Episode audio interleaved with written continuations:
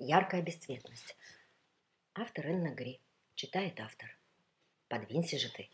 Подвинься. Ну что у тебя за манера? Развалилась, как королевна, бубнил баритон. Подвинься. Еще чего? Это мое место, сопротивлялся тонюсенький голосок. Тебя уже брали. Подвинься, мы тоже хотим, настаивал исхрящийся бархат.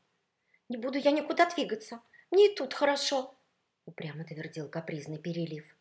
Что же ты за эгоистка такая? Из-за тебя никого не видно, ты всех заслоняешь. И не эгоистка, не эгоистка! Капризуля чуть не плакала.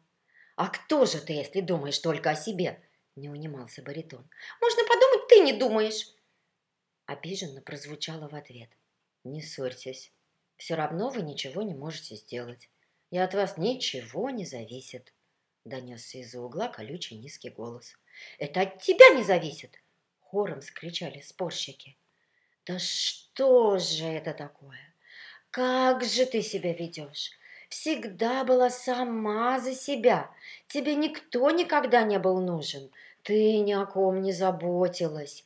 С печальным вздохом, как будто из-под бумаг прошелестело глухое контральто. «Да будет вам. Мы все в одинаковом положении. И мало что можем изменить, разве что не роптать и надеяться. В грудном голосе прозвучали обволакивающие, умиротворяющие нотки. «Миша! Миша! Иди сюда!» «Лорочка, я тут!» Миша присел на стул. «Показывай!» «Вот, красавица моя, повернись-ка!» «Какие лучше?» «Черные!» «И черные туфли, и бесцветную шаль возьми!» Нет, сумку тоже черную. Вот теперь хорошо. Во сколько за тобой заехать? Я позвоню. Хорошо. Иди. И помни, ты у меня самая лучшая. Стой, примерь-ка конверсы. Белые? С платьем? Новые? Угу, давай. Миша, ты что? Это же ужасно. Это прекрасно. Ты зайдешь в кедах и сразу переоденешься. Видели?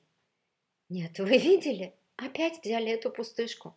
Что же такое? Но ведь ни кожи, ни рожи, вздохнула контральта. Дуракам везет, а глупцам всегда все прощают. Типа с них меньше спрос. Везде так и происходит. Завистливо подхватил злобный ледяной тон. То-то она всех утешала. Знала, наверное. Бывают же такие лицемерки, пробасил кто-то из-за угла. «Ты думаешь, она знала? Не может быть!» Пропели сопрано и капризуля. Ларочка неторопливо сняла платье, повесила его на плечики и подошла к шкафу. «Подвиньтесь», — сказала она и аккуратно раздвинула вешалки, освобождая место для наряда. «Как прошло?» «Тот же фокус. Я их даже в лицо не помню, они меня по имени зовут». «Не мудрено, такая женщина». «Миша! Мишенька!»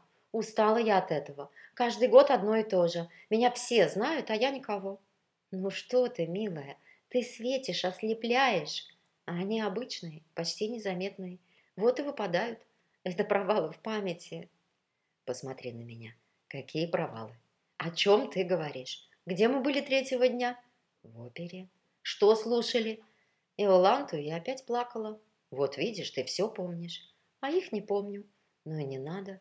Да надо. Я хочу помнить. Зачем? Чтобы не забыть? Ай, лучше забудь, чтобы помнить. Миша притянул Ларочку к себе.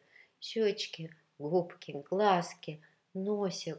Он приговаривал и приговаривал и приговаривал. Ты все помнишь. Просто ты устала и хочешь спать. «Как прошло? Как прошло?» Перебивая друг друга, шелестели, струились и бархатились платья и костюмы, юбки и палантины. Ой, вы не знаете, сначала я думала, что помру со стыда из-за этих новеньких. Хорошо, хоть потом их сняли и надели туфли. А что такого? Чем мы тебе не угодили? Удивились беленькие кеды. Видите, они сейчас не понимают. Потом поймут. Ты рассказывай, рассказывай, с беспощадным любопытством торопили шляпки. «Ах, меня все узнавали!» Стеснительно, полушепотом отвечала Шаль. «Что ты говоришь? Ты их раньше встречала? Ты с ними знакома?» Наперебой шуршали сарафаны и пиджаки. «Не могу вспомнить. Они такие яркие, они не запоминаются», удрученно отвечала изысканная красотка. «А тебя все узнали. Значит, ты была самая-самая». «Самая-самая была хозяйка!» не удержались кеды. «Мы вместе были самые-самые, вместе!» Это на нас все смотрели.